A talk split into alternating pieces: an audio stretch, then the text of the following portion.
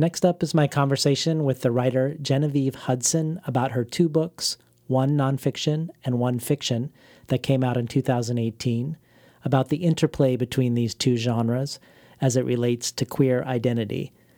If you find Between the Covers is a regular part of your listening habits, consider becoming a supporter of the show in the new year.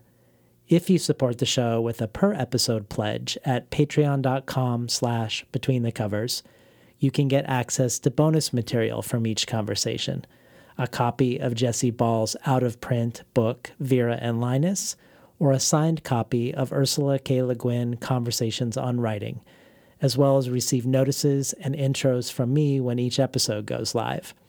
Or, if you prefer, a one time donation, you can go to davidnaimon.com and click support. Either way, I'm excited for the year ahead, and I hope you enjoy today's program. Stories are about the id unleashed. They're about the wildness contained in all of us. I think stories kind of have some kind of magical effect in the world. I think it's really hard to live without stories, and if somebody tells you like this is the way you're going to end up, you're lucky if you can forget that. You know, there's me, and then there's writer guy me, and then there's me working, which is the absence of me. It's just story. Had no idea how to write a novel, didn't know if it would ever come to fruition. Was working at a vet and kind of lint rolling puppy hair and cat dander off myself. They're almost like really shy animals. They will come out of the woods, but you have to stay very still, and you have to pretend like you're not interested in them. Artists tend to like put their fingers in the wounds, in the silences. I believe in the role of literature as a, as a, as a catalyst for dialogue and, and, and new forms of, of thinking. All the stuff I'm interested in is thrown into the washing machine that is my brain, and it's put on spin.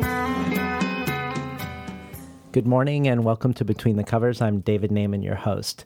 Today's guest is the writer Genevieve Hudson. Hudson received her MFA in creative writing from Portland State University, where she teaches periodically fiction writing and gender studies courses. Her own writing has appeared in Tin House, Joyland, No Tokens, The Rumpus, Hobart, The Collagist, Catapult, and elsewhere. Genevieve Hudson is here today to talk about two books of hers that came out in 2018.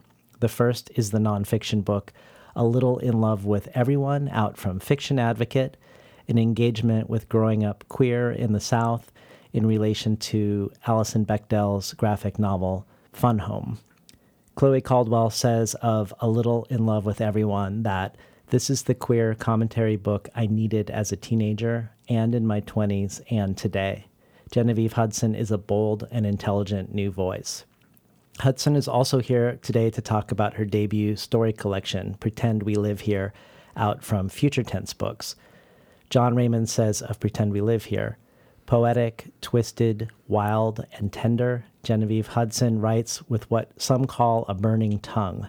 On every page, her agile, clashing lines throw off sparks of youth and queer desire. Check this out. Here's a writer at the beginning of something truly great. Leah Dieterich adds, full of blood and dust and stars and light, Hudson captures the beauty and horror of the everyday and makes it all seem like magic. And Tom Bissell says, There are echoes here of Flannery O'Connor, Barry Hannah, and Denis Johnson, but Genevieve Hudson is her own writer, impressively and gloriously so. Her eye for the clinching detail is unnerving and her sympathies are fascinatingly conflicted. I hope and suspect this book will be the start of a long and inspiring career. Welcome to Between the Covers, Genevieve Hudson. Thank you. So, in your book, A Little in Love with Everyone, you write that Alison Bechdel, the author of the graphic memoir Fun Home, came out by reading books and also came by reading them. Mm-hmm. Uh, that for her, representation preceded experience and that similarly for you, that before you encountered queer stories, you couldn't rec- recognize yourself as such. So, given that you are now adding to that representation in the world with this collection of queer stories, Pretend We Live Here, walk us back to the first representations for you that you encountered before you had any in the world experience. Yeah.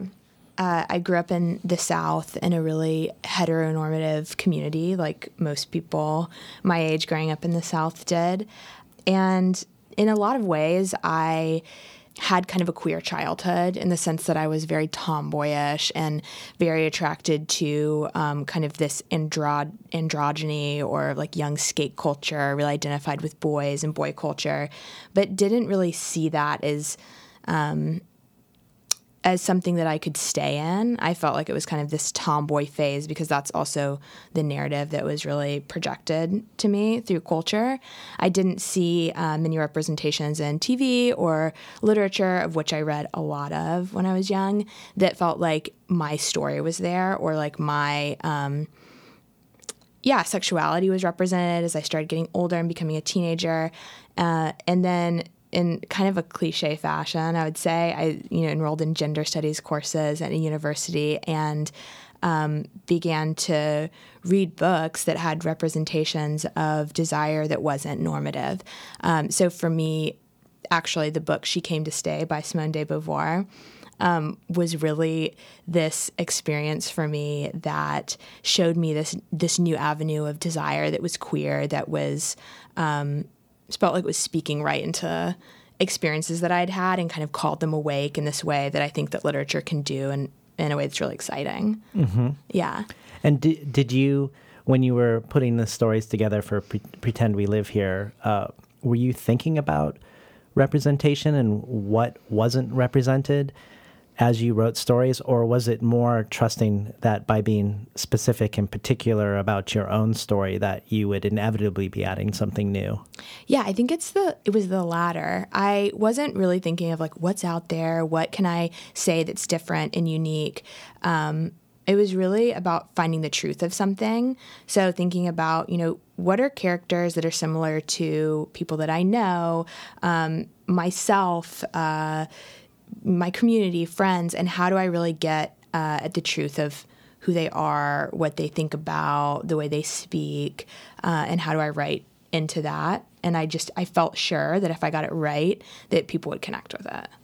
So in Fun Home, and hopefully, I'm guessing a lot of people have, have read Fun Home, but if they haven't, they should run out and read Fun Home. I agree. Yeah. Um, in Fun Home, Alison Bechdel explores also how her dad was queer. Yeah. Um, but a closeted gay man. And shortly after Bechdel comes out, he kills himself. Mm-hmm. And it's something that she feels is connected, uh, though it's not entirely clear that it is connected. Right. Um, but you wonder about a generational difference, whether Bechdel having more representations in books and in the culture at large made her father's fate less likely for her. Um, and I was wondering if you could talk a little bit about that. Yeah, and you know, I think that's something that she uh, kind of pulls through in her book too, is a connection that she's making between representation and community. Um, I know that she she speaks at some point in the memoir about how she came out into this, you know, kind of queer utopia in her college, this underground um, scene that you know had its own music and its own literature and zines and ways of talking and ways of relating and how that made her feel part of something and supported and she had community and I think community is really important and being able to recognize the way you're in relationship uh, in you know, and just in the world around you. And I think it can be really lonely and isolating to feel a certain way and look around and see no representation of that, um, or not know how, you know, to really find it or see it represented in art and literature, especially. Um, and I and I do think that that you know is something too that people from um, Bruce Bechdel's generation have also written and spoken about too. Um, so yeah, I think that representation in a lot of ways is really important to making people feel uh, safe and seen and like their identity is something that's valid. So one of the so one of the factors is generational difference. Like what yeah. generation um, are you born into, and the variable of of the happenstance of what representation that you happen to be exposed to. Yeah. But another variable you could say is also geography what country you're born into, what part of a country are you born into. Mhm. And your stories take place in a lot of locations, but they mainly do not take place in, in places with de- well developed radical queer communities. They Mhm. mostly take place outside of places like San Francisco or New York or New Orleans.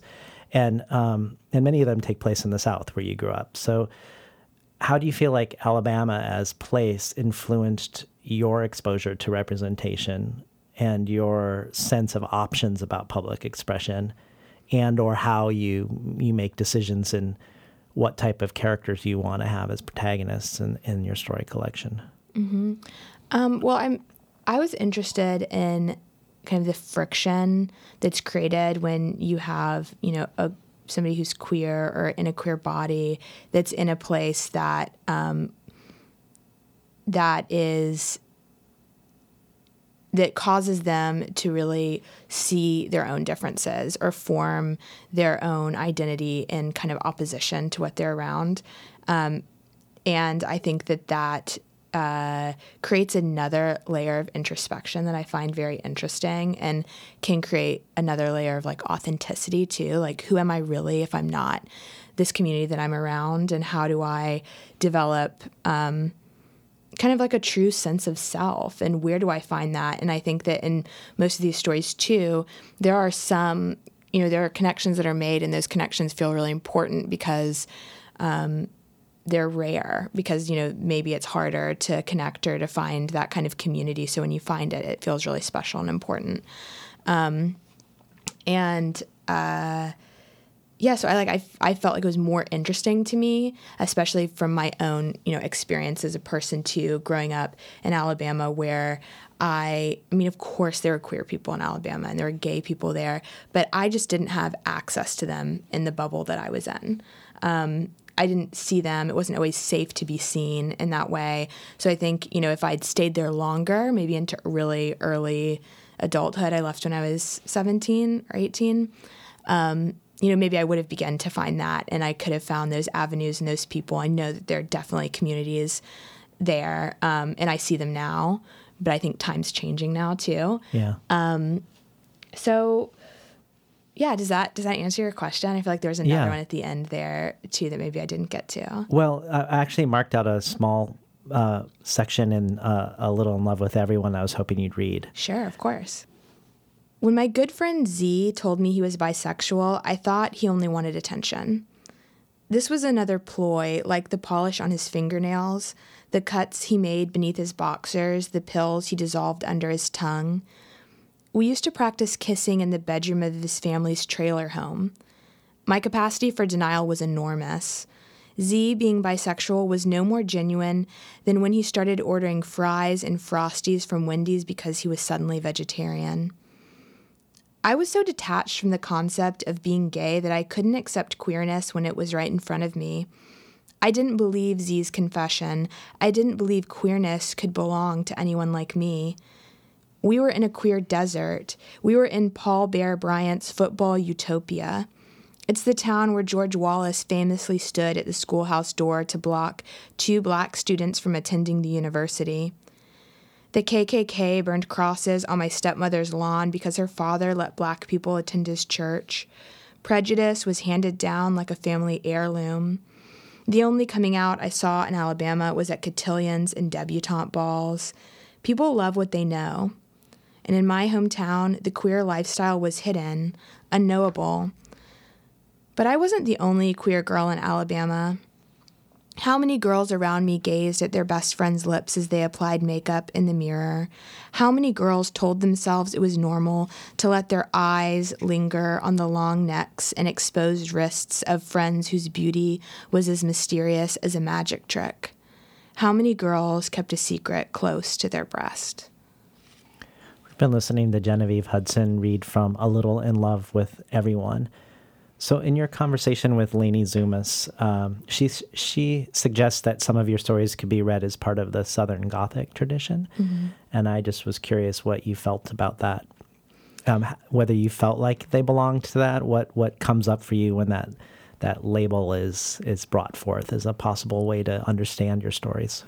Yeah, I think when I think of the Southern Gothic tradition, which is one I, I find um, really seductive and um, rich and strange and interesting, I think of an investigation of a kind of deformity and strangeness and kind of twisted God logic almost that exists in the South. So I think of this kind of haunted quality. Um, I think of like looking under stones and finding these like odd communities that. Um, to me, in some way, and this is, you know, just my own take on this, have something to do with the legacy of trauma eh, that exists in the South. Um, and I see the Southern Gothic tradition as kind of looking at that and looking at that strangeness. And um, I definitely think that maybe, you know, even though I wasn't consciously thinking, like, I'm going to write a Southern Gothic story, I'm going to write in this tradition, that I am interested in a lot of those um, aesthetic sensibilities and qualities. And I, I can see how those maybe are, are present in my work. Yeah. I liked when you quoted uh, Flannery O'Connor speaking about the Southern Gothic, and the quote you, you said in that interview is In these grotesque works, we find that the writer has made alive some experience which we are not accustomed to observe every day, or which the ordinary man may never experience in his ordinary life, which feels like it could be a description of queer stories too, mm-hmm. and or um, stories that are troubling normative narratives, mm-hmm. essentially. Mm-hmm. Yeah. yeah. yeah beyond beyond the circumstance of what of what generation and what place one is born into, there's also the question of what body one is living within. Mm-hmm. Uh, and you say you didn't hate your body growing up, but you hated what it represented, um, the way your body tied you to a certain fate. And it is either I don't remember whether it was you or Bechdel that that called puberty a post-lapsarian melancholy. It was Bechdel. That was Bechdel. Yeah, I love I, that. I know. Sadly, I can't, you can't claim, claim that. It? Yeah. Okay. could you could you talk more about the resentment of the ways a body represents um, beyond one's control? Yeah, you know, and to go back to Bechdel, one thing you know she she talked about in a lecture was um, how you know there are these representations that we get also of say just characters um, in Disney or cartoons or animation, and we have Mickey and Minnie Mouse. There's something about this like really stuck with me. And she said, you know, Mickey Mouse, the boy, is just seen as the default. This is how you are. You know, this is the standard. And then Minnie is Mickey with a bow put on her head mm-hmm. and some eyelashes. And she was like, you know, I never felt like Mickey with a bow. I just felt like Mickey. I just felt normal. And that's so much how how I identified with feeling. Like I I think especially before you hit puberty, you have, you know, these these bodies and these voices that are so much, you know, boys and girls are really the same and it's these these um, signifiers that we place on them that separate you know, like the girls are going to wear dresses and they're going to have bows in their hair and, you know, whatever it is that we think represents femininity. And I just felt like I was okay with being a girl. That was fine with me. But the fact that I had this expectation to wear clothes that I felt were limiting or were more frilly or felt like they were trying to speak to a femininity that I didn't want spoken to, one aspect of femininity, because I think that there are, you know, that there are more than one ways to be feminine, and we really um, expect that to have, you know, bows and frills tied to it, but I think that it can be more than that if we expand the way we think about you know that word a little bit. Um, yeah, so it was more so like what was expected of me in terms of um, you know my my hobbies and what my body was supposed to do. Like I remember my neighbor once, um, you know, he had a son, and I, you know, played in the creeks with his son, and we were always, you know, getting dirty and tearing our clothes. And one day he, you know, he looked at me. I was probably like seven, and he was like, "God, you look just like a boy. You look your boy your legs look just like boy legs." And they were riddled with mosquito bites and hairy. And I remember kind of having been proud of that moment. You know, that I was recognized as a boy, and that was tied with toughness, and that I had these kind of battle car- battle scars from the creeks outside But I also felt a wash of shame because I could tell that he wasn't saying it as a compliment. He was, it wasn't fitting with him. It was doing something to sort of like, uh, and you know, mess with his head a little bit. He was like, this isn't quite right. Um, and then there's the question of menstruation, uh, Yeah. the changes in in breasts and in hips and, Yeah. and things that then become signifiers whether you want them to be signifiers yeah or not. exactly and that felt really out of control to me because i you know i developed quite late too i was this scrawny little girl for quite a long time and then when my body started changing it really did feel um, like something that i wanted to will away or stop or ignore but i couldn't and that was really confronting and conflicting for me and i felt like okay i guess i have to you know, adapt, or I guess I have to just accept that this is what is coming for me. Yeah. Well, could you read for us the story Too Much is Never Enough? Yes, of course. Too much is never enough. When I was young, I dreamt I was a boy, a Disney prince like the kind found in Aladdin and The Lion King, charming and boisterous and able to get the girl. I ran around the house with a wooden sword tucked into my belt. I jumped onto rugs as if they were magic carpets that could fly under my feet. I prowled the creek behind my house like a wild dog. Dads in the neighborhood confused me for their sons, and it felt like I'd won a kind of prize. In the mirror, a boy stared back. I fell asleep, and while I slept, I did have a magic carpet, and I did have a boy's body, and I was so happy you would have thought it was Christmas morning, and all the presents under the tree were for me. But when I woke up, the magic carpet was only a rug, and I was just a girl. Catherine Elizabeth was my best friend. Most people called her Cat Liz, but I called her the lizard, and she called me the snake. The lizard and the snake were the stars of our own adventures. We twisted plots in our favor. The lizard wore dresses, but she still knew how to climb a tree and cross a creek. She seemed really comfortable in her dresses. She said her they gave her more room to move. I cut a deal with my mom that I only had to wear a dress one Sunday a month to church. I could wear jeans all other Sundays. We both thought we were getting the short stick. I already had this strange sensation that the clothes I wore could change my life. For instance, during the dress days, I only ate one donut during coffee hour, but during my jean wearing days, I could eat two, maybe more. I could eat everything. By accident, I discovered that if I laid on my back and put my feet in the air, I could make my vagina fart. I wanted to see if the lizard could do it too. Turns out she could. We spent an entire afternoon farting from our vaginas. This same afternoon, the lizard's mom came in to see if we wanted a snack of fruit leather and pecan sandies. Admittedly, it was the wrong time for the mother to enter the scene. The lizard and I were putting our vaginas against each other and farting into each other. We thought it was hilarious. A joke we could tell each other with our bodies. We were eight. It was harmless. But looking back now, I can see why the lizard's mom freaked out. After the farting incident, the lizard stopped being available to hang out. Her mom was still nice to me, but she rarely let me stay for dinner anymore, and the lizard was suddenly enrolled in Ballet Saturday, which was during our normal hang time. The lizard dropped the Liz at school and started going by Katie. There were already so many Katies at our school, she became lost in a chorus of Katies. If I called her name, ten heads would turn. I couldn't find her anymore, and maybe she liked it, feeling that she was just one of the girls. The lizard's place was not vacant for long. I needed someone to fill the friendship sized hole in my heart, and that's when I met Mason. Mason looked like an angel, which was lucky for him because he acted like the devil, so the two just about evened themselves out. Mason's eyes were blue as rainwater. His dove white curls literally flounced. This is how Mason got away with it, it being everything.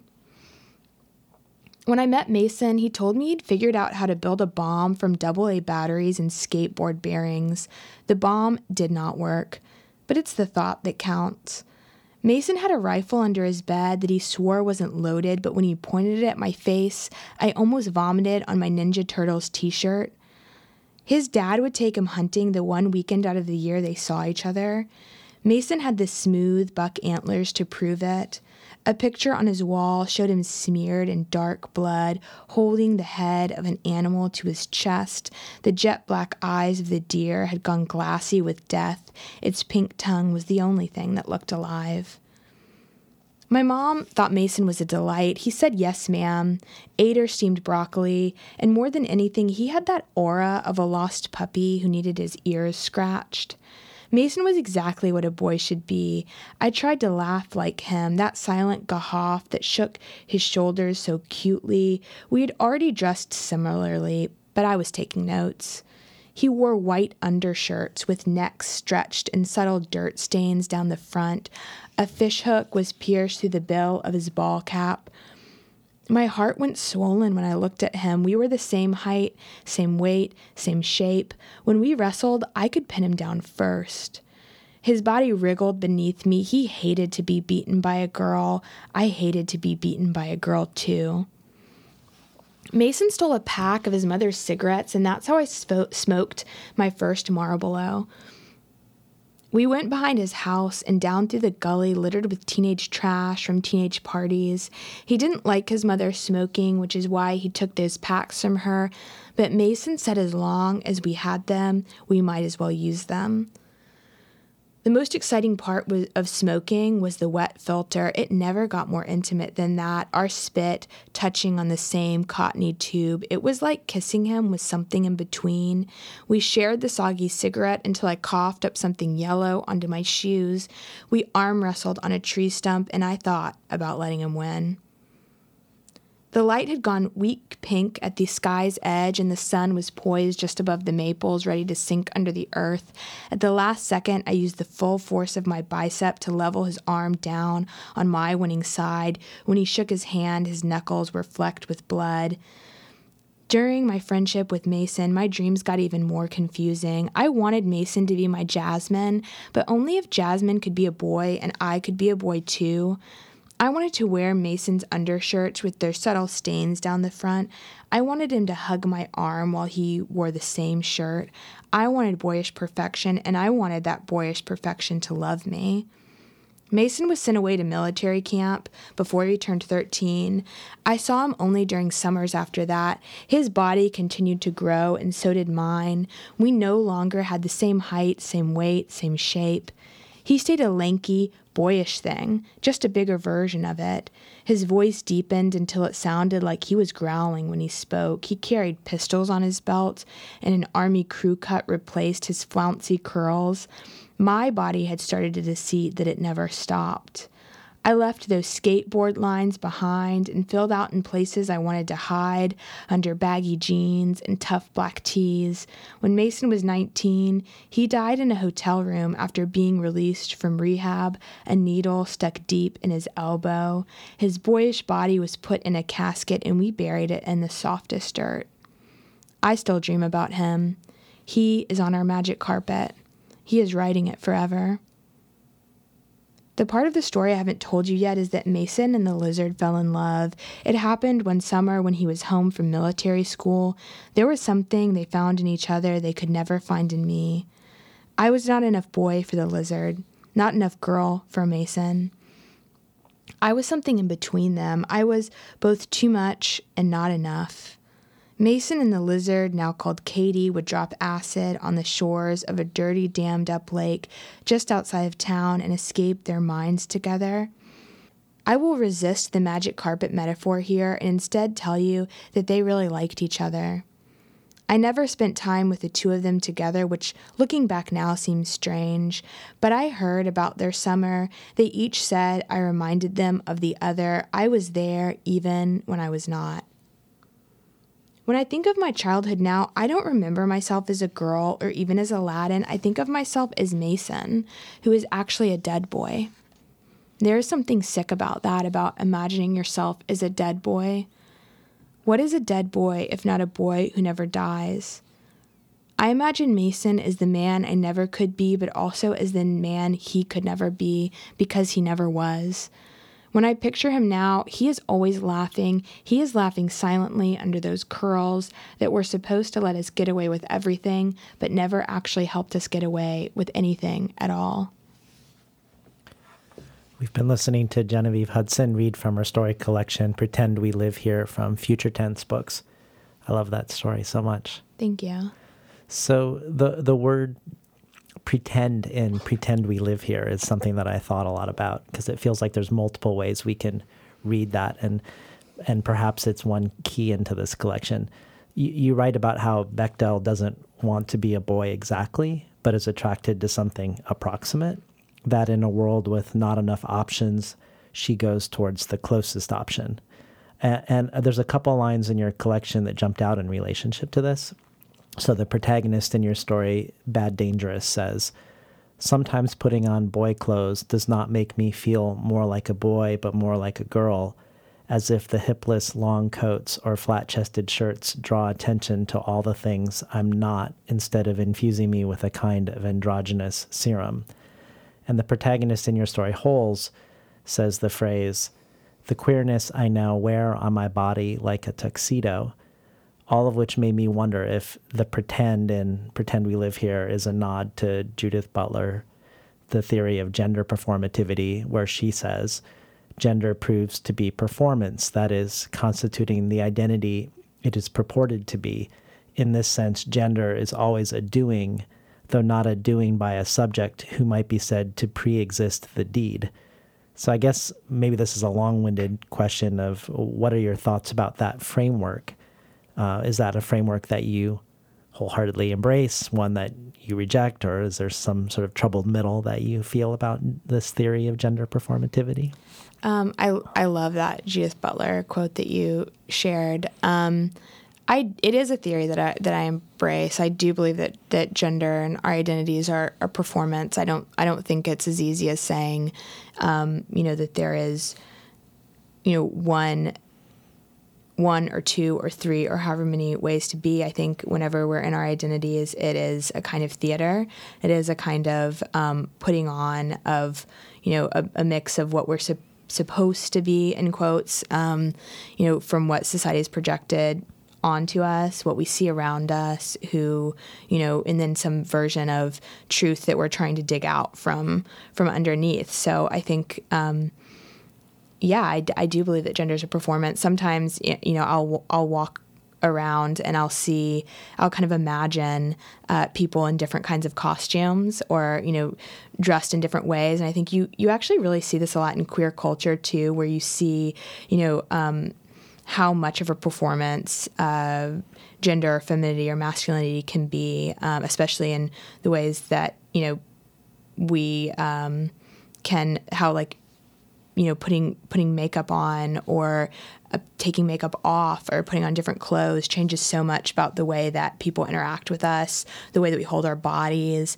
um, the power that we feel we have or don't have. She she uses the word performance in that quote, but usually when she's talking about this, she makes a distinction. I think a crucial distinction between performance and performativity. Yeah, and she says. When we say that gender is performed, we usually mean that we've taken on a role or acting in some way. To say that gender is performative is a little different. Mm-hmm. For something to be performative means that it produces a series of effects. We act and walk and speak and talk that consolidate an impression of being a man or being a woman. We act as if that being of a man or that being of a woman is actually an internal reality or simply something that is true about us. Actually, it is a phenomenon that is being produced all the time and mm-hmm. reproduced all the time. And then also she also says there is no being behind doing, that the doer is merely a fiction added to the deed, and that the deed is everything. And all of this seems to suggest that unlike performance, mm-hmm. performativity is not something one can terminate. Mm-hmm. It's an ongoing action that creates who you are. Yeah. Which is a, a fascinating thing. And it reminded me a little bit of, of this discussion with Eileen Myles, where she talked about the self being a layering of, of gestures. And it made me also think of a different way to read the title mm-hmm. of your book, Pretend We Live Here, not only as the pretending of one's way into being. So we can look at it as this nod towards gender performativity, but also um, the ways we pretend in relationship to the second half of the phrase we live pre- pretend we live here to pretend that we get along that we belong Yeah. to pre- Yeah. the ways we hide Yeah. so depending on where we live to pretend we live here isn't always um, pretending ourselves into being but it might be um, either out of fear or confusion or a desire to be part of a community you've called fun home a book about secrets and the dangers of lies Yeah. and quoted Winnicott, who said, It is a joy to be hidden, a disaster not to be found, which I feel like could be an epigraph for, for Pretend We Live Here also. So Yeah. tell us a little bit about your obsession with secrets um, in your life and the ways that you've grappled with the tension between secrets and revelation, and then hear about the difference between pretending oneself into being and the pretending of, of potentially um, not being seen. Yeah, I mean, I think se- secrets, hidden aspects of the self, um, are something that's always fascinated me, both in myself and in people around me. I think, you know, everyone has the secret self or secrets that they're that they're keeping for whatever reason, even if they're keeping them from themselves, whether it's for safety or wh- whatever. Um, and I think one of the things that made me so interested in that too was being so present in some ways when I was growing up to these own secrets and secret desires and secret ways of being that I that I had inside of myself and feeling this like kind of ping of um, or like a thrill almost when I would hear someone else's secret or find out someone else's secret because it felt me fe- it made me feel aligned in some way with that with that person and with this world that we're not always that we're like living in and also hiding from at the same time. Um, so I, I love that you kind of point that out or, or drew attention to the fact that like the pretend we live here could also be, um, you know, not not kind of like a, isn't this you know a wonderful place? Let's pretend we live here, but hi, you know, a hiding and a you know pretending that you live somewhere that you're not always matched to Mhm. in order to find um, sort of safety or to create some kind of veneer on the situation that makes you feel a sense of belonging that might nec- not necessarily be there. Um, what was the second part of your question? Well, I mean, just how you grapple with that tension between uh, secrecy and revelation. I mean, you've talked about in your own life that you love to keep other people's secrets. Yeah. And that there's a certain danger to the lie growing up as a Catholic Yeah. in the Catholic culture. Yeah. Um, and and yet you're um, these stories are revelatory. Yeah. It's they're they're stories of, of Exposing secrets. Yeah. lot of So ways, we yeah. have we have this tension between the two. Yeah, yeah, absolutely. Um, and I think that that kind of conflicted nature is something that there's some delight in playing with for me.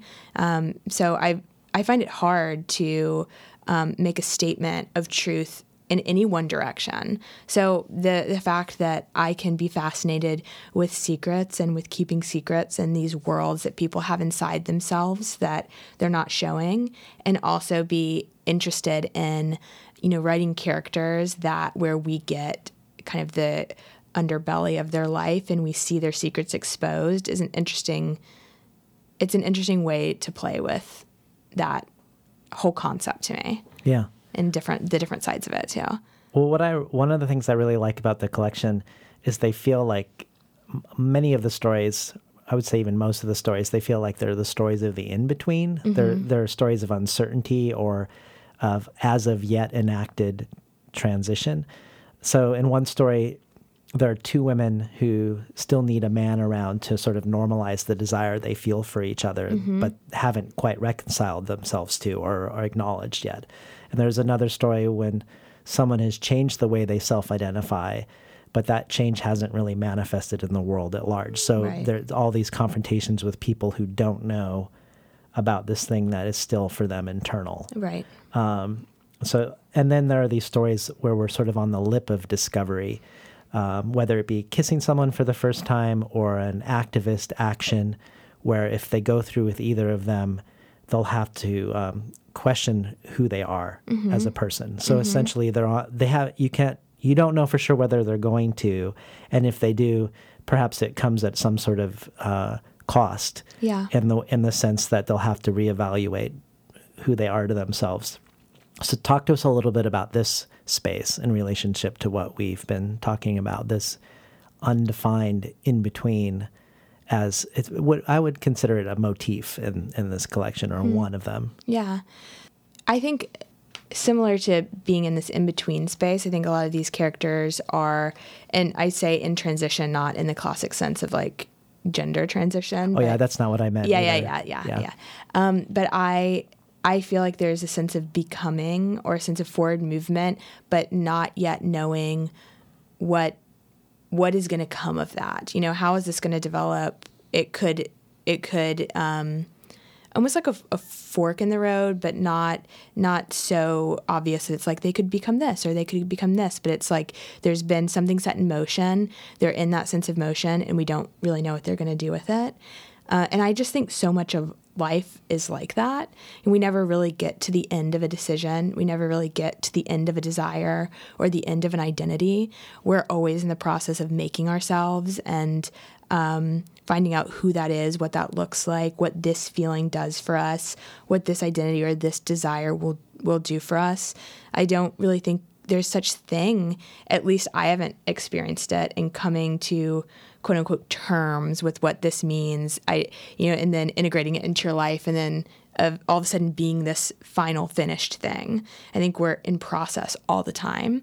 So I think really digging into that process and sitting in that moment and not tying things together and making it feel as though it ended happily or badly, that it's just still going on, um, is really interesting for me because that's really how I find life. I think we impose, you know, to create story and to create narrative, we impose beginnings, we impose endings on things.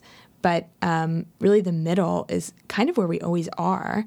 And it's only in retrospect that we can really see when something ended. Um, i think it's clearer to look back and be like this is how it began. But endings are a little more murky. And so i think to to show people just in the midst of and in the process of um, I, I, I enjoy that It's also, I think, exciting and pleasurable for the reader to be with characters who are willing to be in an undefined or less defined state Yeah. and to be with them when new information or new opportunities might trouble who they think they are. And we also don't know what's going to happen. Right, yet. right.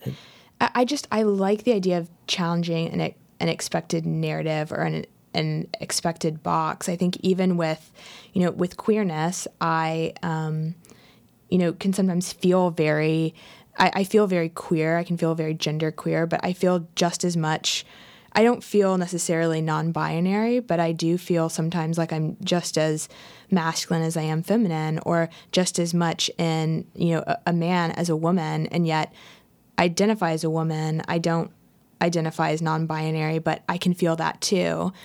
And I think that there's not really terminology for all of that always. Like, I don't always look to the language that we have right now around identity and gender and feel as though something, um, you know, fits me completely correctly. I feel like I'm still having to just be, I'm just who I am. And maybe there's not language for that yet. Or maybe one day is different than the other day. Some days I feel um, queerer. Some days I feel more in my femininity. Some days I feel more in my masculinity. And I like that kind of play between these identities. And um, yeah, so I think that's something I was also trying to explore. Well, to circle back to this this phenomenon we talked about at the beginning of of representation coming before experience. Yeah. Uh, many of the narrators in these stories are in love with people who aren't around. Uh-huh. So the love is often happening within one's own mind Yes. um, or imagination. So in a way, they're sort of creating, I think, a representation. They're not, and these portrayals of love are not in relation in in real time and space, but within uh, a sort of suspended representation. I was just curious if you've thought about why we get love portrayed that way and in Pretend We Live Here. Hmm. Well, I think in the same vein that a lot of these narrators are dealing with some of the isolation and the loneliness that comes from, as we spoke earlier, you know, about not necessarily fitting in to the landscape that they're a part of, to the communities that they're in. Maybe that kind of love isn't always as accessible to them. It's a little bit more taboo and um, maybe not as easy to find real feet in the place that they live.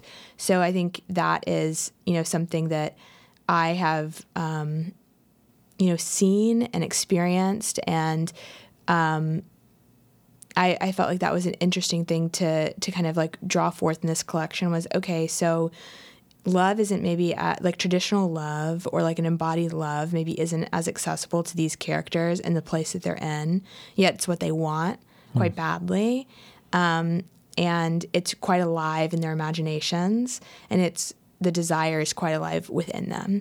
So, what does that look like? And how does that plague them, obsess them? And um, how can they, how do they bring that forth into their lives? And is it just as real, too, if it's not in, embodied in the same way? If this desire is for something that's no longer, um, you know, that they desire a person that's no longer there. They desire a person that they can't have for whatever reason because these boundaries of society or distance or time have you know been put in between them. Um, is that love or desire is that not just as real as maybe a relationship that or feelings that are drawn forth from a relationship that's with somebody who they're in more of a traditional relationship with mm-hmm. like how do those desires like haunt us and also like become their own secrets that you have to live with and deal with. So, so in one interview, you quote Roland Barthes from A Lover's Discourse, who says, Someone tells me this kind of love is not viable, but how can you evaluate viability? Why is the viable a good thing? Why is it better to last than to burn? And it reminds me of a piece that you wrote for Tin House about the book that you mentioned at the beginning of our conversation mm-hmm. by Simone de, de Beauvoir, She Came to Stay. And I was hoping maybe you could talk about, maybe in more detail, the, the narrative of this, um, I would call, unviable relationship mm-hmm. um, and the, what was compelling about um, the, this book and also about this quote. Um, yeah, well, I think the quote is uh, that's from a lover's discourse, and it's something that um, intrigues me because you know when we talk about love and relationship and society, often you know successful relationship is something that's stood the test of time. Um, you know, we look at an older couple that's weathered their lives together, and we. And I'm not saying that that isn't beautiful and that that isn't like a great, you know, image of love. But so it's not necessarily beautiful. Yeah, it like not necessarily. But beautiful. we seem to automatically assume it's beautiful. We do, yeah, and we assume that that that that relationship therefore is correct and you know should last. And I think that we don't give as much you know honor or space to relationships that maybe last a week or a month or a day or a few years, but have maybe an, an a kind of intensity or an effect on the two people that is quote unquote successful or important or necessary or beautiful in sometimes a way that is more impactful and can last longer in the minds of people than you know this relationship that we think of as a traditional you know 50 year marriage. Um, and uh, but I don't think that we're anywhere near there as a society to put that kind of value um, or um, kind of Im- importance or even like you know standards of success on those relationships that don't last in a traditional way. Um, even though you know we know that every relationship every relationship we have in the world is going to end. You know in some time whether that's through death or through someone leaving like nothing stays forever. We say goodbye to everything at some point. Um, and i think that uh, then to go kind of move on to the second part, talking about She Came to Stay, which is a Simone de Beauvoir um, book that is actually about her relationship with Sartre um, and this you know woman that they brought into their relationship.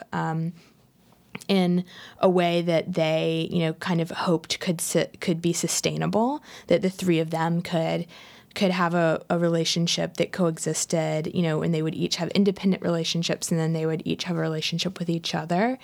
Um, and, you know, that kind of relationship isn't, it wasn't for them, quote unquote, viable. It couldn't last. Um, but what was intriguing to me about it when I encountered it all those years ago was this kind of un, um, this kind of desire that I that was given all of the like the respect and attention in literature that you would see from this traditional like boy meets girl fall in love kind of narrative that is exhausted through through books and literature and I think what was most interesting to me was the way that Simone de Beauvoir wrote about her desire for this woman.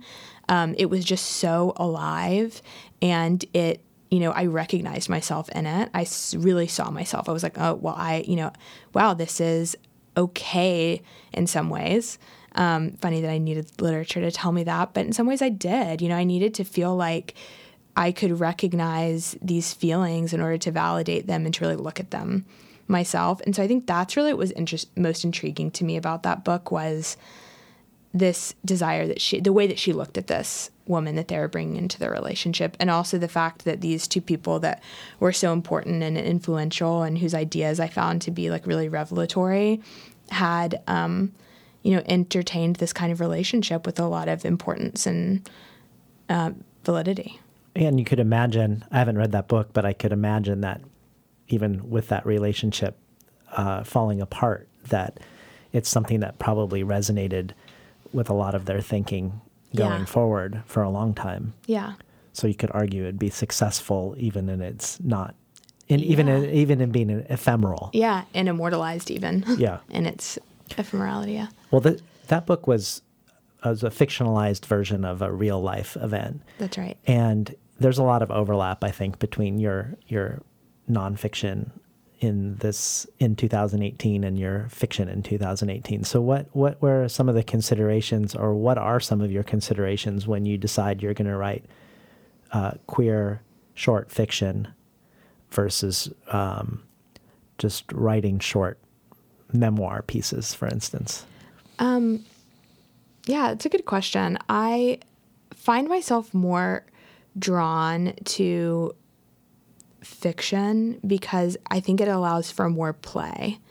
Um, I don't always love to stay tied to the idea of truth as in this factually happened to you in its exactitude, which, you know, we could also talk about the ways that, like, can you ever, when you're writing nonfiction, are you ever really, you know, are you always kind of just going to approximate truth? What's true? Our memories are so fallible? Are we ever really getting at what really happened? There's a lot of leniency there, which I think is interesting.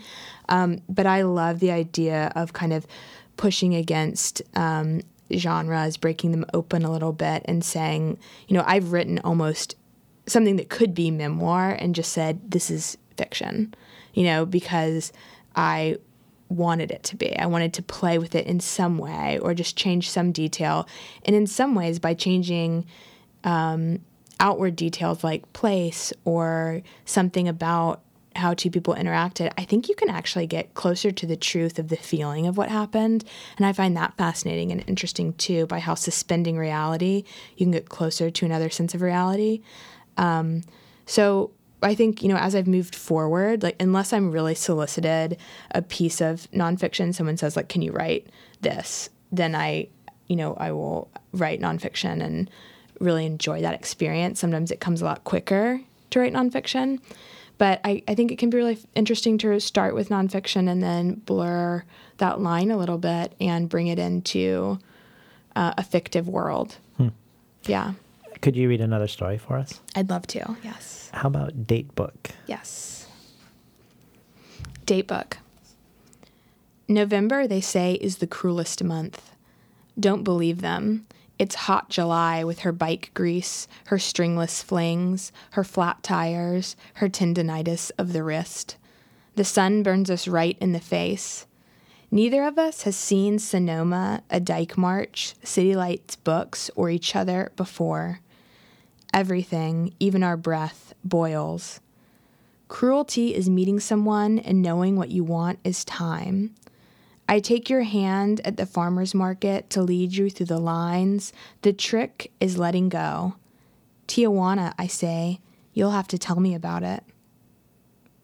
August holds possibility like a baptism, your itinerary through town, and the Polaroid we find of someone else's fun.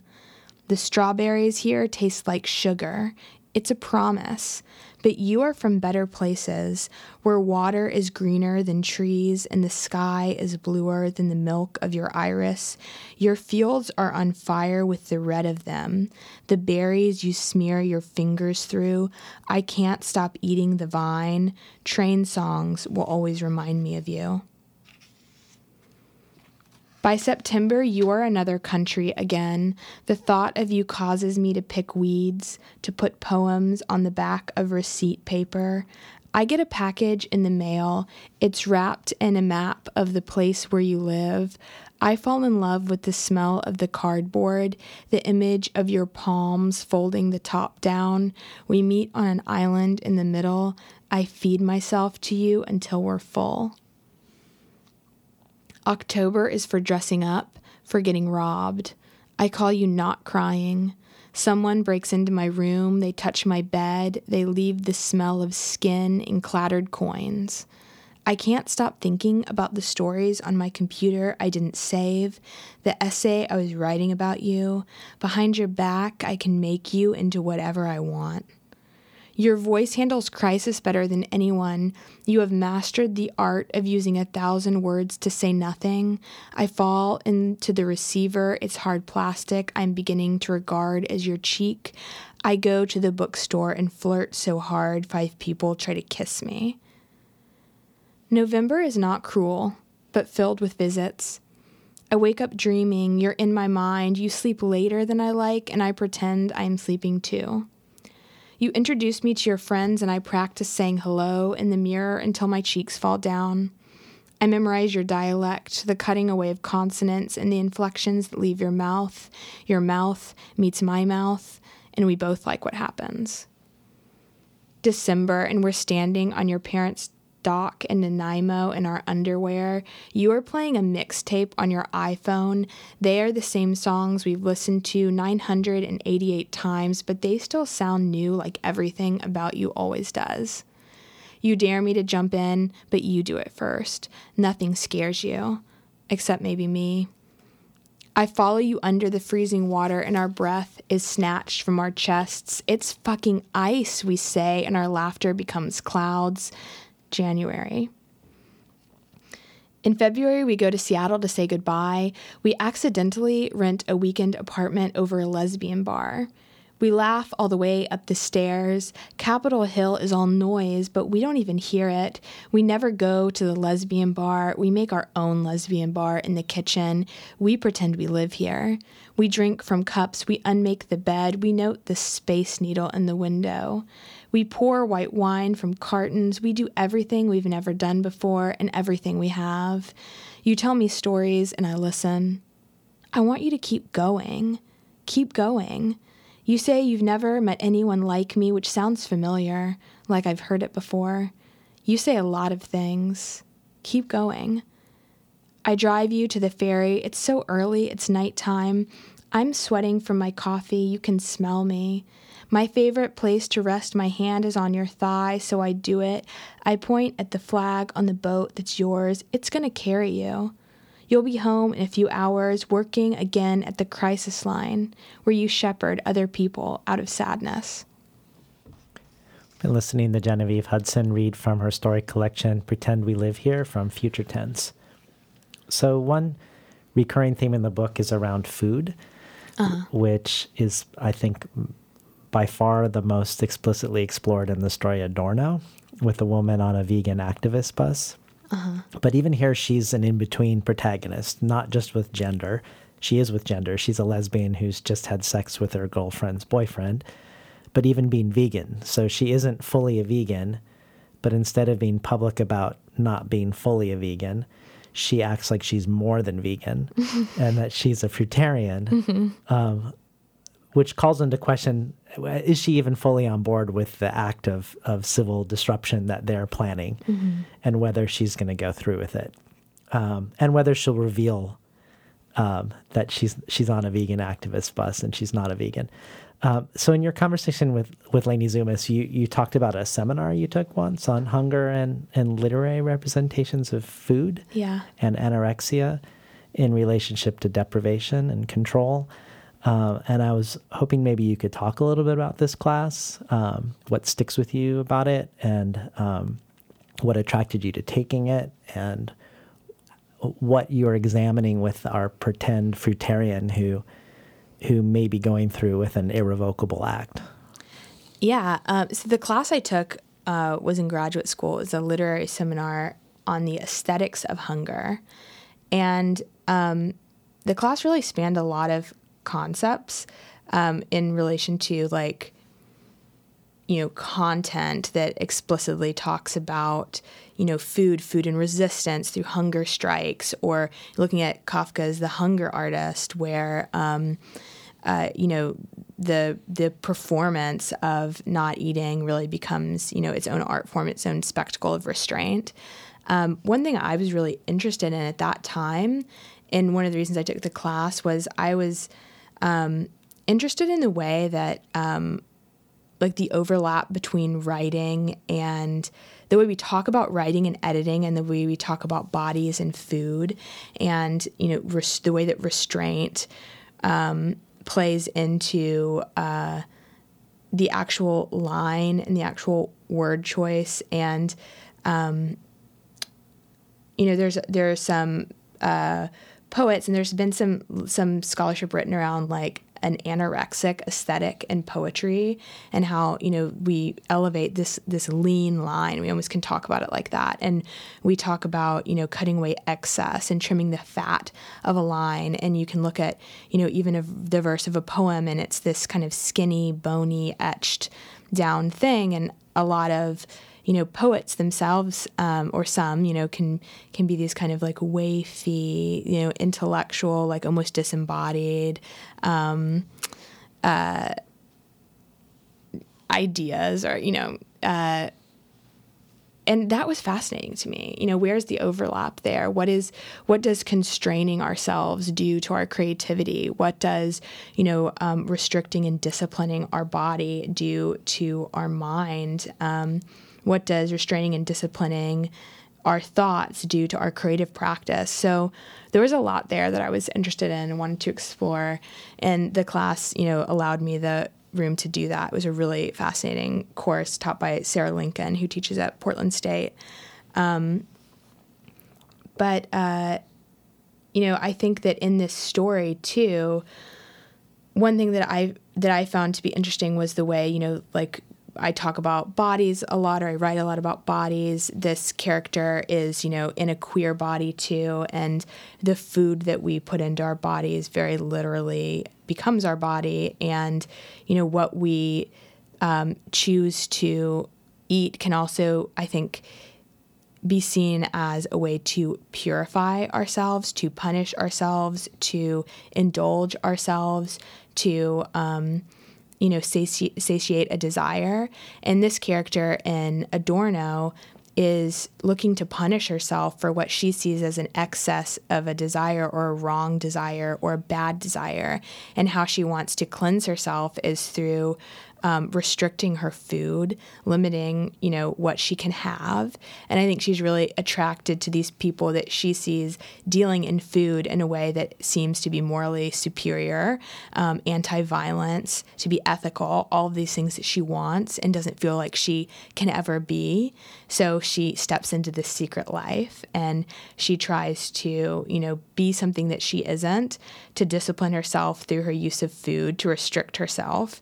And in the end, she can't, she's not really up to the task. Maybe it wasn't truly a noble task to begin with, but she can't do it. And I think to her, that is seen as her accepting a moral failing in some way too. I love that analysis of it. Yeah. So my I think my favorite essay by you is Hunger Inside My Queer Body Mhm. that you published at Catapult. And in, in it you say, When I say I would rather look queer, I mean hipless, close cropped, flat chested. I mean a one word syllable like hit, kick, run, jump, bite. I mean fly. and I, that's just an amazing couple sentences. I, I think very both the confidence and the punchiness of those of those sounds, and, and you go on to complicate this. However, talking about how androgyny in our culture is regularly portrayed as a starving white woman dressed as a man. And you cite an article by Chris Nelson who says, Thinness is code for gender neutrality. The image we get of androgyny is so much wrapped up in gaunt faces, flat chests, and narrow hips. And this seems to leave you in a philosophical quandary, uh, Mhm. which I think is what you're exploring in this essay, with both a desire for a certain look and a knowledge of the problematic ways that look signifies in the culture. Um, so I was wondering if maybe you could just unpack that a little for listeners who haven't read the essay and um, talk about the ways you've used food um, to achieve a look or also uh, ways um, the discovery of this twinning between uh, female white female anorexia and the notion of androgyny may have changed your relationship to food Mhm. as the has the insight around this the analysis um, embodied itself for you in a different way Yeah, I think, you know, going back to what we were speaking of earlier with, you know, when my body began to change in puberty, I, you know, to me, everything that it was signifying, uh, these breasts and hips and, you know, more of like a feminine figure, um, to me set off alarm bells. And, you know, it made me feel out of control in a way that, um,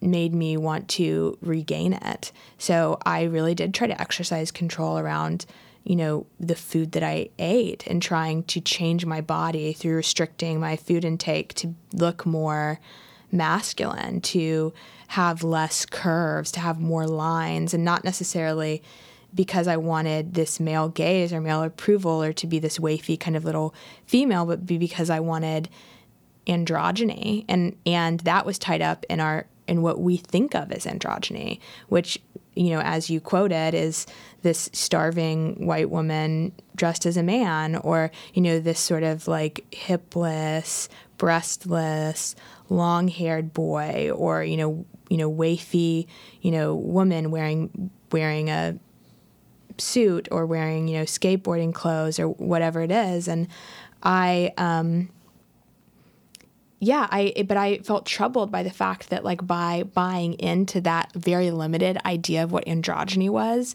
that i was supporting a notion that i felt was problematic at its core which is that you know only a masculine androgynous like prepubescent body can be seen as as in between that to have more of a female body can't ever be seen as in between hmm. that's always going to be gendered as female and I think that's really problematic for people who don't fit into this very narrow, very limited body type. And, you know, I I did sort of, you know, I felt as though I wanted that and at the same time it was really fucked up. Yeah. Yeah. Well, I mean, you you talk about this narrow idea of androgyny, but it also seems to bring up perhaps your your narrow notion of what masculinity was at the time too. Yeah. Because you you have this quote. I refused to wear dresses. I carried around a muscular GI Joe figurine who I named Bone. Yeah. He was tough. He had a body like a rocket ship, powerful, sleek, nearly impossible to break. Right. Which, of course, this feels like a certain trope Yeah. uh, about masculinity as a response to a trope about androgyny. Yeah. Like you can end up in this hamster wheel of of um, or echo chamber of stereotypes potentially. Yeah, exactly. But you know, to like a young girl, like there was nothing more masculine uh, than this like little GI Joe figurine with this chiseled body. You know, it's like there's no question what this is, Yeah. and it's tough and it's impenetrable from society, and yeah, Yeah. it's so so stereotypical and so kind of you know all the way in the other direction. Yeah. So so thinking about this this question of uh, public representation of of private desires and how they're received, you you've talked about also about um, how you wrote largely or mainly queer stories in your MFA program, Mhm. um, but you wondered if it tokenized you or limited you as a writer, that Mhm. you had some anxiety about it. Mhm. Um, and so I was just curious how the stories were received and whether your thoughts have changed over time about that question. My thoughts have changed over time about that question, definitely. I feel less um, self conscious about writing queer narratives. I feel very much that you have to write what you want to write and that you know the stories around me were all dealing with straight culture in some ways and that was not investigated at all that was again seen as this default way of being and and you know when i would write a, about a queer relationship or female desire it was you know different in a in such a you know specific way that I think it was seen as more repetitive or more redundant because there's just less representation of it in you know in literature, period. Um, but some of it, I I don't know if some of it was my own projection of insecurity and maybe even at the time some internalized homophobia, which I think you know definitely lingers in the body.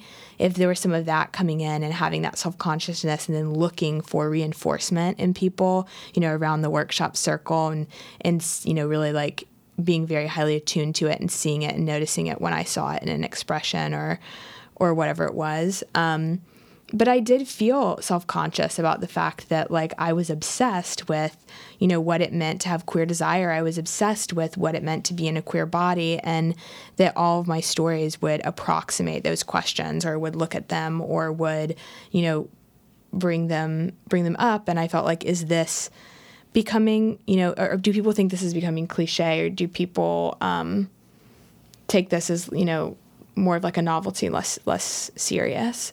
Uh, and I, I do think there was some of that. I do think there was some people might have been a little tired of of that. Yeah, I mean that's generous of you to to imagine there might be confirmation bias that you were Yeah. looking for it, but it seems to me like that's a fair critique that uh, the heteronormative story is never going to be seen as repetitive. Right. Um, well, what do you do? You feel okay about the world calling your stories queer stories, and and then to take that a step further, what are your thoughts on the ways queer or gay literature sometimes gets uh, shunted into a, a category in the bookstore, for instance, instead of just being Yeah. happenstance among l- literature at large? Right. I mean, I think that there is value in calling stories that are queer queer because it allows people that are really looking for that to find it more more easily. And I think that there's real power in that um, because then that narrative becomes more accessible. And I think stories are really important to people, especially younger people or especially people that are you know looking for representation of themselves like in the greater world or in you know out in culture so that's important i do think that that's true but i also think that um, it can be limiting and it can label you know queer stories or lgbtq literature as less serious to separate it and segregate it. And there's something about that that i find troubling.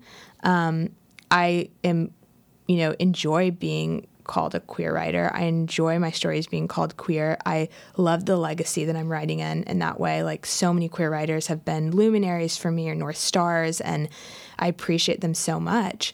Um, but I think that that literature that I love is literature. It's not queer literature. It's like that's a marketing technique to allow, you know, things to sell in a certain way or allow people to find it. But it I, I think that it should be thought of it with just as much seriousness as heteronormative literature or other kinds of stories. And I hope that we do get to a point at, at some time where they don't have to be regulated to their own shelf and um, they aren't, you know, set aside as something else. And sometimes when things are set aside as something else, they're also kind of shelved down a little bit too, where it's like Mhm. not as serious. And that's troubling to me, definitely.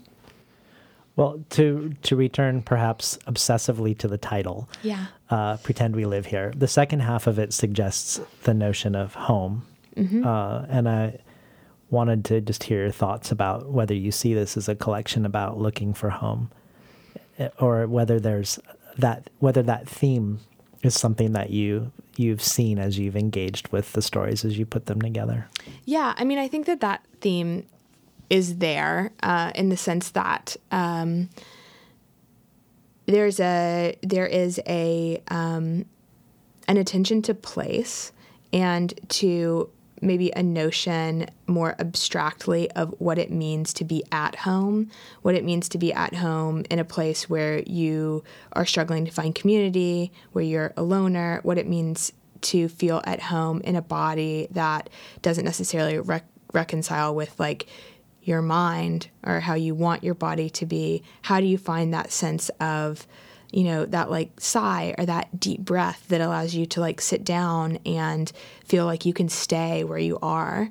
Um, and what it even means, you know, what what it what does that even mean? What does home even mean? You know, do we ever feel at home? Do we ever find that that place to rest?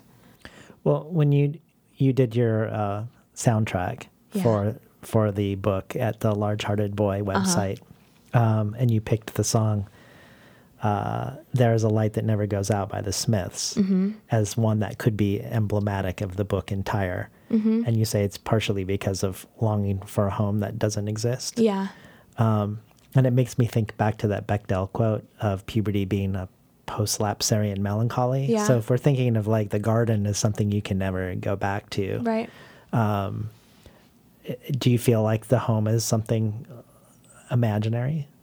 I do. Yeah, I do think that the home is something imaginary. I think some people can have a really um, solid sense of it, but I do think that it's always it's a concept that we've created, something that we're choosing.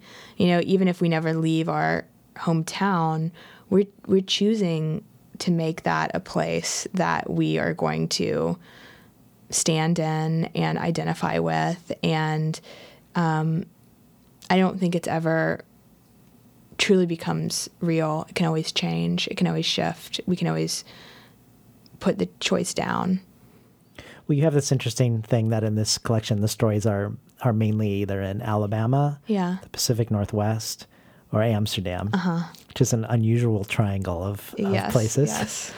Uh, the questions of home, though, go beyond questions of geography to whether how one's body can be or cannot be at home.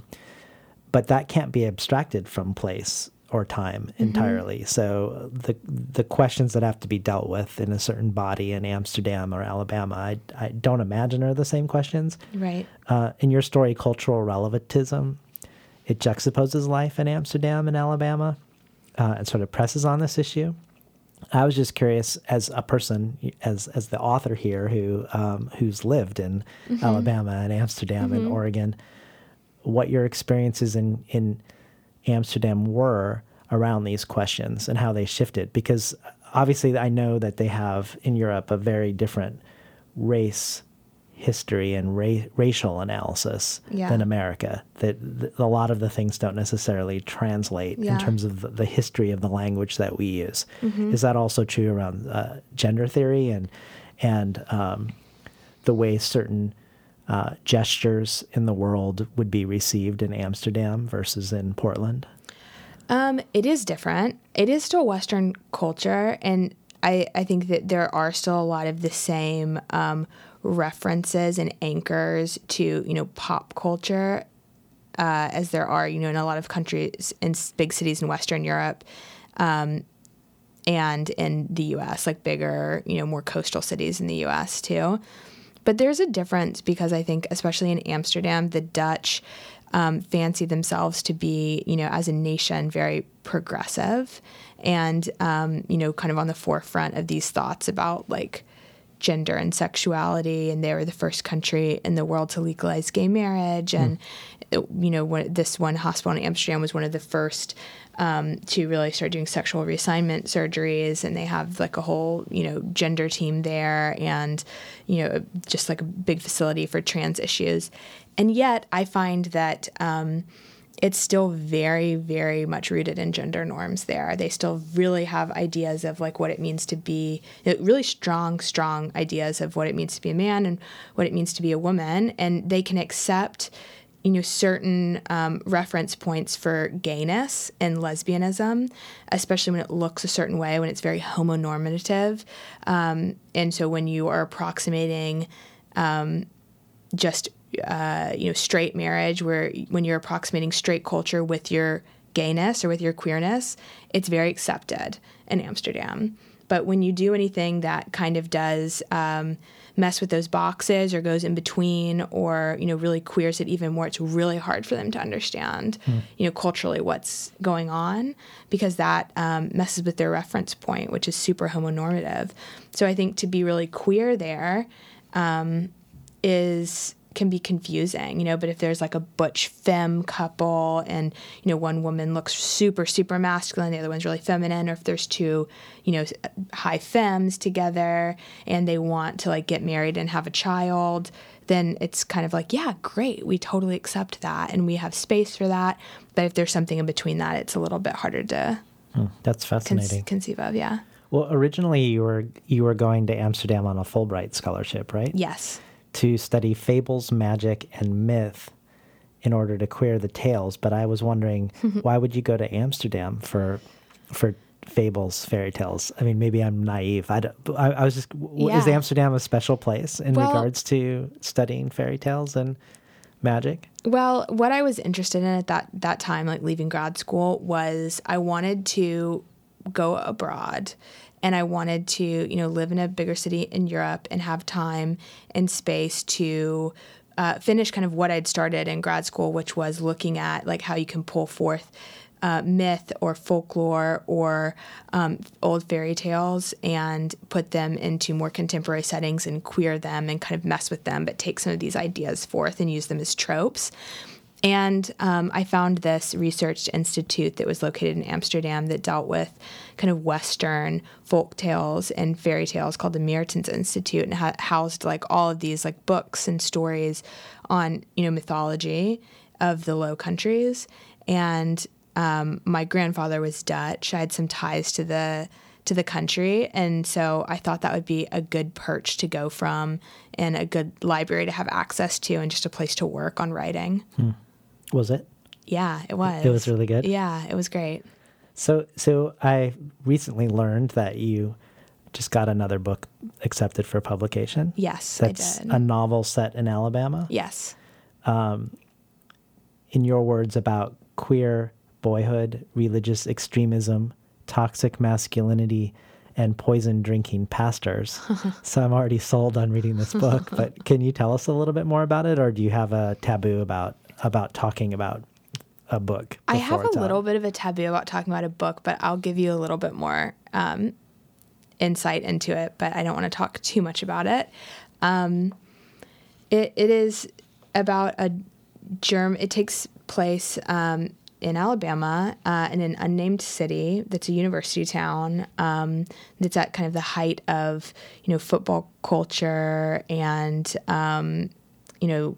Uh, Christian fundamentalism, Southern Baptist Christianity, charismatic pastors, and this young um, German immigrant moves with his family to Alabama.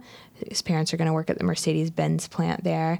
And he is queer. He has a strange power that he's coming to terms with dealing with and he is subsumed into this world of Alabama football culture and um, this kind of like high masculinity, toxic masculinity, violence, and yet at the same time he's very drawn to this outsider, kind of witchy, genderqueer um, boy who's also you know going through high school with him, and it's about how he's reconciling his desire for um, both of these ways of being that he sees represented in Alabama, and how he deals with that.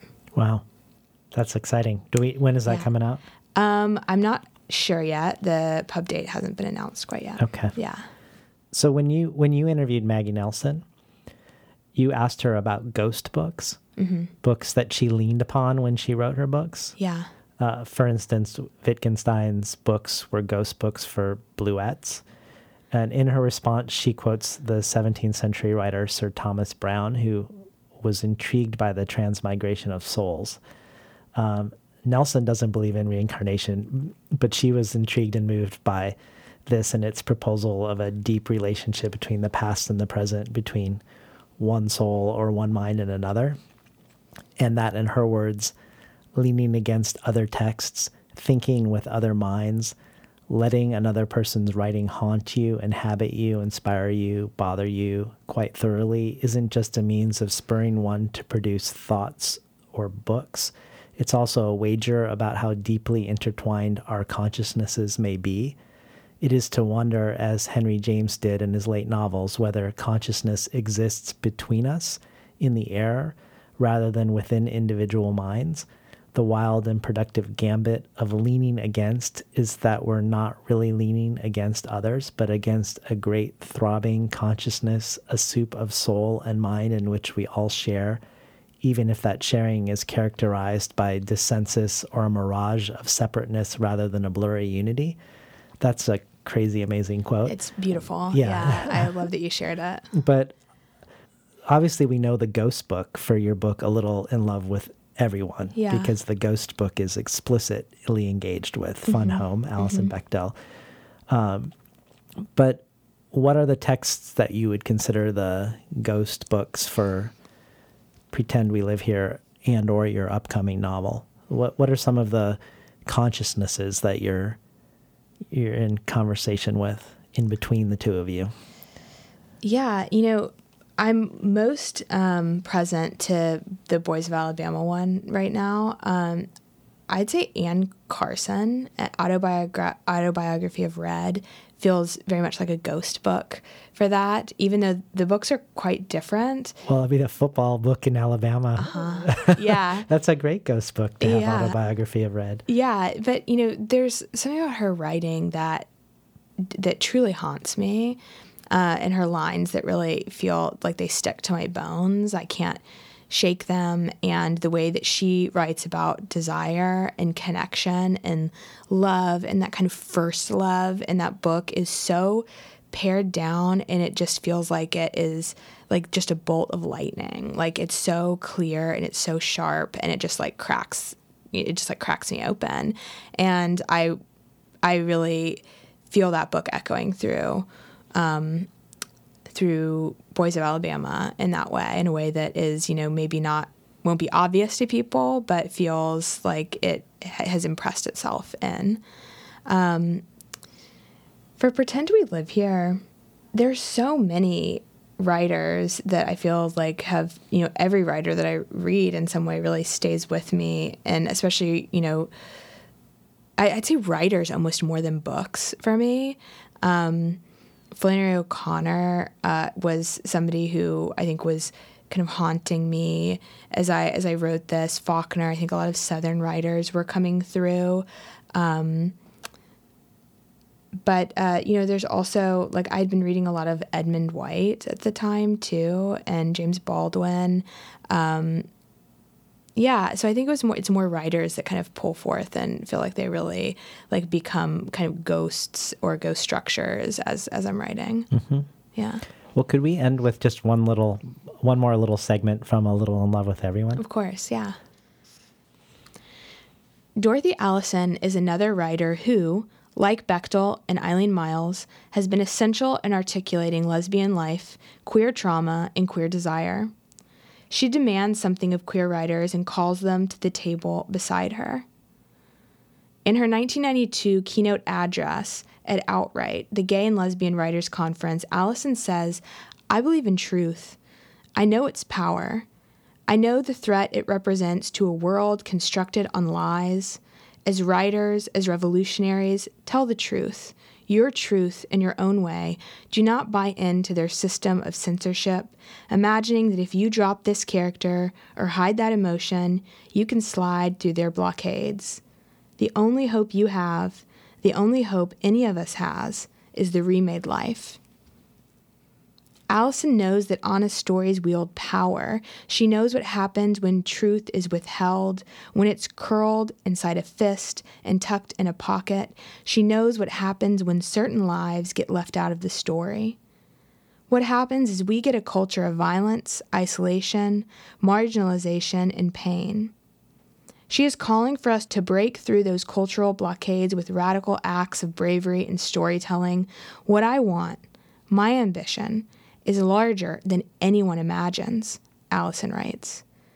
I want to be able to write so powerfully I can break the heart of the world and heal it. I want to write in such a way as to literally remake the world, to change people's thinking as they look out of the eyes of the characters I create. Imagine the world queer people could create if we heeded her call. Are we, as queers, necessarily educators? Are we called to tell the truth by virtue of our identities? Are our bodies radical? Our identities political? Our work archivable? Are we heroes simply by existing? I think the answer is yes. Such a great pleasure to have you on the show, Genevieve. Thank you for having me. It was a lot of fun. We are talking today to Genevieve Hudson about her nonfiction book, A Little in Love with Everyone from Fiction Advocate, and Pretend We Live Here from Future Tense Books. You've been listening to Between the Covers. I'm David Naimon, your host.